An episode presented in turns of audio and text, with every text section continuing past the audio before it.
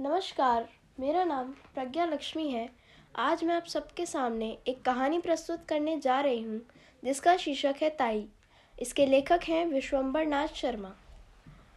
ताऊ जी, हमें रेलगाड़ी ला दोगे? कहता हुआ एक पाँच वर्ष का बालक बाबू रामजी दास की ओर दौड़ा। बाबू साहब ने दोनों बाह फैलाकर कहा हाँ बेटा, ला देंगे। बालक को गोद में उठाकर उसका मुँह चूमकर बोले, क्या करेगा रेलगाड़ी का? बालक बोला, उसमें बैठकर बली दूर जाएँगे। हम भी जाएँगे, चुन्नी को भी ले जाएँगे। पिताजी को नहीं ले जाएँगे। वे हमें रेलगाड़ी लाकर नहीं देते। ताऊ जी, तुम ला दोगे तो तुम्हें भी ले जाएँगे। बाबू साहब बोले, और किसे ले जाएगा? बालक क्षण भर सोच कर बोला, बच, और किसी को नहीं ले जाएँगे। पास ही बाबू राम जी दास की अर्धांगिनी बैठी थी। बाबू साहब ने उनकी ओर इशारा करके कहा, और अपनी ताई को नहीं ले जाएगा? बालक कुछ देर तक अपनी ताई को देखता रहा। ताई जी उस समय कुछ चिड़ी हुई सी बैठी थी। बालक को उनके मुँह का भाव कुछ अच्छा ना लगा। वह बोला, ताई को नहीं ले जाएँगे। ताई जी सुपारी काटते हुए बोली, अपने ताऊ जी को ही ले जा, मेरे ऊपर दया रख। ताई ने यह बात बड़ी रुखाई के साथ कही। बालक ताई के सूक्ष्म व्यवहार को देखकर तुरंत समझ गया। बाबू साहब ने फिर पूछा, ताई को क्यों नहीं ले जाएगा? बालक बोला ताई हमें प्यार नहीं करती। जो प्यार करेंगी तो ले जाएगा। बालक को इसमें कुछ संदेह था। ताई का भाव देखकर उसे यह आशा नहीं थी कि वे प्यार करेंगी। बालक मौन ही रहा। बाबू साहब ने फिर पूछा, क्यों रे? बोलता क्यों नहीं? ताई प्यार करने तो रेल पर बिठाकर ले जाएगा? बालक ने ताऊ जी को प्रसन्न करने के लिए केवल सिर हिलाकर स्वीकार कर लिया, परंतु मुँह से कुछ नहीं कहा। बाबू साहब उसे अपनी अर्धांगिनी के पास ले गए और बोले, लो, इसे प्यार कर लो तो यह तुम्हें भी ले जाएगा। परंतु बच्चे की ताई रामेश्वरी को पति की यह चूहलबाजी अच्छी ना लगी। वे तुनक्कर बोली, तुम ही रेल पर बैठकर जाओ, मुझे नहीं जाना है। बाबू साहब ने रामेश्वरी की बात पर ध्यान नहीं दिया। बच्चे को उनकी गोद में बिठाने की चेष्टा करते हुए बोले, प्यार नहीं करोगी तो फिर रेल में नहीं बिठाएगा, है ना मनोहर? मनोहर ने ताऊ जी की बात का कोई उत्तर नहीं दिया। उधर ताई ने मनोहर को अपनी गोद से धकेल दिया। मनोहर नीचे गिर पड़ा। शरीर पर तो चोट नहीं लगी, पर हृदय पर चोट लगी। बालक रो पड़ा। बाबू साहब ने बालक को गोद में उठा लिया। चूम कर पुचकार कर, चुप कराया और कुछ पैसे तथा रेलगाड़ी ला कर देने का वचन देकर छोड़ दिया। बालक मनोहर भयपूर्ण दृष्टि से अपनी ताई की ओर ताकता हुआ उस स्थान से चला गया। मनोहर के चले जाने के बाद रामजी दास रामेश्वरी से बोले, तुम्हारा यह व्यवहार कैसा है? बच्चे को धकेल दिया, अगर चोट लग जाती तो? रामेश्वरी मुँह लटका कर बोली, लग जाती तो अच्छा होता। क्यों मेरे खोपड़ी पर लाद रहे थे? आप ही तो उसे मेरे ऊपर डाल रहे थे, और आप ही सब ऐसी बातें करते हैं। बाबू साहब कुड़कर बोले, इसे खोपड़ी पर लादना कहते हैं? रामेश्वरी बोली, और नहीं तो किसे कहते हैं? तुम्हें तो अपने आगे किसी का दुख सुख सूझता ही नहीं है। न जाने कब किसका जी कैसा होता है। तुम्हें इन बातों की कोई परवाह ही नहीं है। बस अपनी चूहल से काम है। बाबू साहब बोले, बच्चों की प्यारी प्यारी बातें सुनकर तो चाहे जी जैसा हो, प्रसन्न हो ही जाता है। मगर तुम्हारा हृदय ना जाने किस पत्थर का बना हुआ है। रामेश्वरी बोली, तुम्हारा हो जाता होगा, और होने को होता भी है, मगर वैसा बच्चा भी तो हो। पराय धन से भी कहीं घर बढ़ता है। बाबू साहब कुछ देर चुप रहकर बोले यदि अपना सगा भतीजा भी पराया धन कहा जा सकता है तो फिर मैं नहीं समझता कि अपना धन किसे कहेंगे। रामेश्वरी कुछ उत्तेजित होकर बोली, तुम्हारा भतीजा है, तुम चाहे जो समझो, लेकिन मुझे ये बातें अच्छी नहीं लगती। आदमी संतान के लिए ना जाने क्या क्या करते हैं। पूजा पाठ करते हैं, व्रत रखते हैं, पर तुम्हें इन बातों से क्या काम? दिन रात भाई भतीजों में लगे रहते हो? बाबू साहब के मुख पर घृणा के भाव झलक आए। उन्होंने कहा पूजा पाठ व्रत सब ढकोसले हैं। जो वस्तु भाग्य में नहीं वह पूजा पाठ से कभी प्राप्त नहीं हो सकती। मेरा तो यह अटल विश्वास है। यह कहकर वे बाहर की ओर चले गए। बाबू राम जी दास धनी आदमी हैं। कपड़े की आड़त का काम करते हैं, ब्याज पर रुपया भी लेते देते हैं। उनका एक छोटा भाई है, उसका नाम है कृष्णदास दोनों भाइयों का परिवार एक ही मकान में रहता है। बाबू राम जी दास की आयु पैंतीस वर्ष के लगभग है और छोटे भाई कृष्णदास की छब्बीस वर्ष के लगभग। रामजी दास निसंतान है। कृष्णदास की दो संतान हैं, एक पुत्र। वही पुत्र जिससे पाठक परिचित हो चुके हैं और एक कन्या है। कन्या की आयु दो वर्ष के लगभग है। रामजी दास अपने छोटे भाई और उनकी संतान पर बड़ा स्नेह रखते हैं। ऐसा स्नेह कि अपनी संतानहीनता कभी खटकती ही नहीं। छोटे भाई की संतान को वे अपनी ही संतान समझते हैं। वे दोनों बच्चे भी रामजी दास को अपने पिता से अधिक समझते हैं। परंतु रामजीदास की पत्नी रामेश्वरी को अपनी संतानहीनता का बड़ा दुख है। वे दिन रात अपनी संतान की ही सोच में घुला करती हैं। पति को अपने भाई के बच्चों की से प्रेम करते देख उनका दुख और भी बढ़ जाता है। वे जब तक अपने, जब तब अपने पति से कहती हैं, हमारे पश्चात हमारे वंश का नाम कैसे चलेगा? बाबू साहब हंस कर बोलते, अरे, तुम भी कहाँ की बातें ले आई? नाम संतान से नहीं चलता। नाम शुभ कर्मों को करने से चलता है। तुलसीदास को देश का बच्चा बच्चा जानता है। सूरदास को क्या हम भुला पाए हैं? और तो और, निसंतान गिरधर लाल द्वारा बनवाई गई धर्मशाला और अनाथालय से उनका नाम अब तक चला आ रहा है। रामेश्वरी कहती है, शास्त्र में लिखा है, जिसके पुत्र नहीं होगा, उसकी मुक्ति नहीं होगी। बाबू साहब बोले तो क्या सभी पुत्रवानों को मुक्ति मिल जाती है? कैसी बातें करती हो? पति के तर्कों के सामने रामेश्वरी निरुत्तर हो जाती। रामेश्वरी को माता बनने का सौभाग्य प्राप्त नहीं हुआ था। किंतु उनके हृदय हृदय में वे सभी गुण विद्यमान थे, जो एक माता के हृदय में होते हैं। उनका हृदय उन बच्चों की ओर खिंचता तो था, परंतु जब उन्हें ध्यान आता था कि वे बच्चे मेरे नहीं, दूसरे के हैं, तब उनके प्रति न जाने क्यों द्वेष उत्पन्न हो जाता था। विशेषकर उस समय उनके द्वेष की मात्रा और भी बढ़ जाती थी, जब वे देखती थी कि उनके पतिदेव उन बच्चों पर प्राण देते हैं। शाम का समय था। रामेश्वरी खुली छत पर बैठी हवा खा रही थी। पास ही उनकी देवरानी बैठी थी। दोनों बच्चे छत पर दौड़ दौड़ कर खेल रहे थे। रामेश्वरी उनका खेल देख रही थी। इस समय रामेश्वरी को इन बच्चों का खेलना कूदना भला मालूम हो रहा था।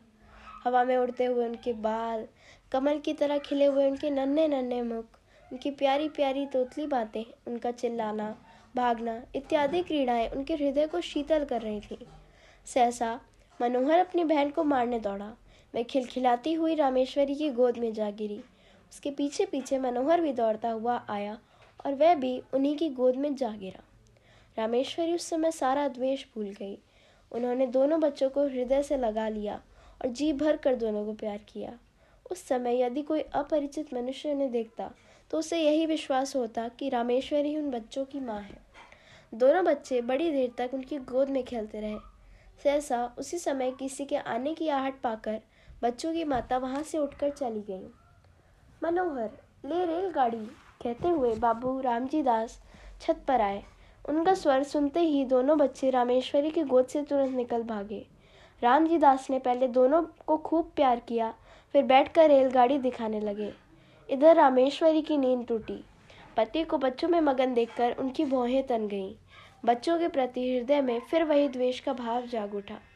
बच्चों को रेलगाड़ी देकर बाबू साहब रामेश्वरी के पास आए और मुस्कुरा कर बोले, आज तो तुम बच्चों को बड़ा प्यार कर रही हो। इससे मालूम होता है कि तुम्हारे हृदय में भी इनके प्रति कुछ प्रेम अवश्य है रामेश्वरी को पति की यह बात बहुत बुरी लगी और अपनी कमज़ोरी पर बड़ा दुख हुआ।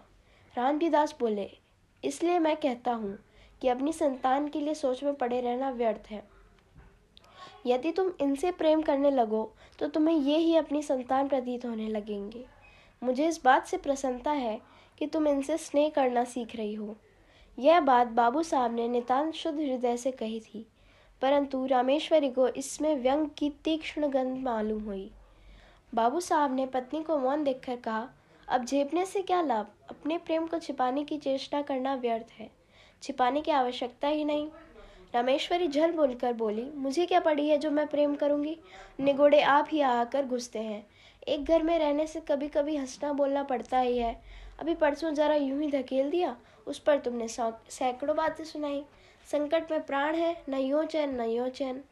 बाबू साहब की पत्नी के व्याग सुनकर बड़ा क्रोध आया। उन्होंने कर स्वर में कहा, न जाने कैसी हृदय की स्त्री है। अभी अच्छी खासी बेड पे, बैठी बच्चों को प्यार कर रही थी। मेरे आते ही गिरगिट की तरह रंग बदलने लगी। न जाने मेरी बातों में कौन सा विष घुला रहता है। यदि मेरा कहना ही बुरा मालूम होता है तो नहीं कहूँगा। बस इतना याद रखो कि अब जो कभी इनके विषय में अपशब्द निकाले तो अच्छा ना होगा।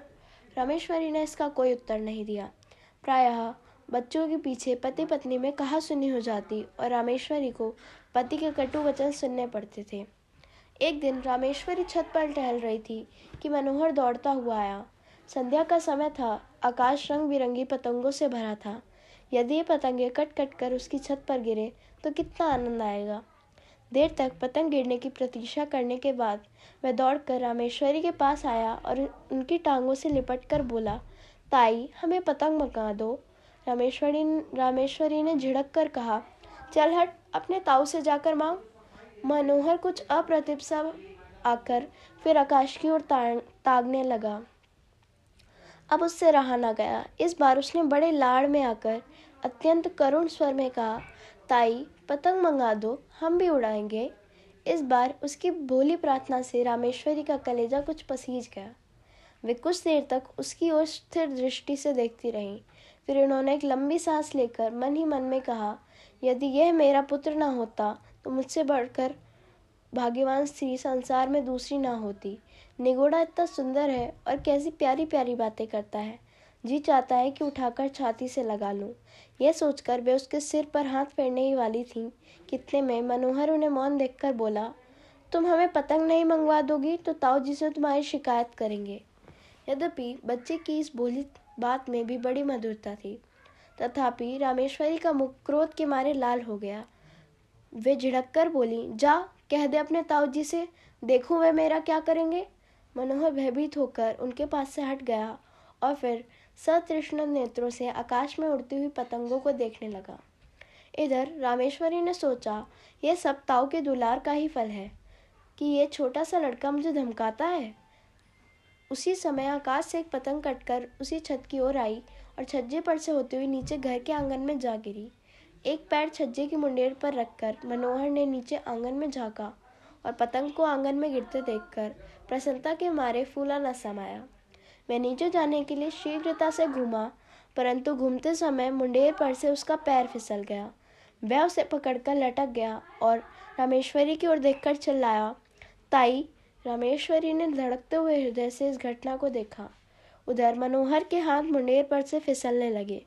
अत्यंत भय तथा करुण नेत्रों से रामेश्वरी की ओर देखकर चिल्लाया, अरे ताई! रामेश्वरी की आँखें मनोहर की आँखों से जा मिली।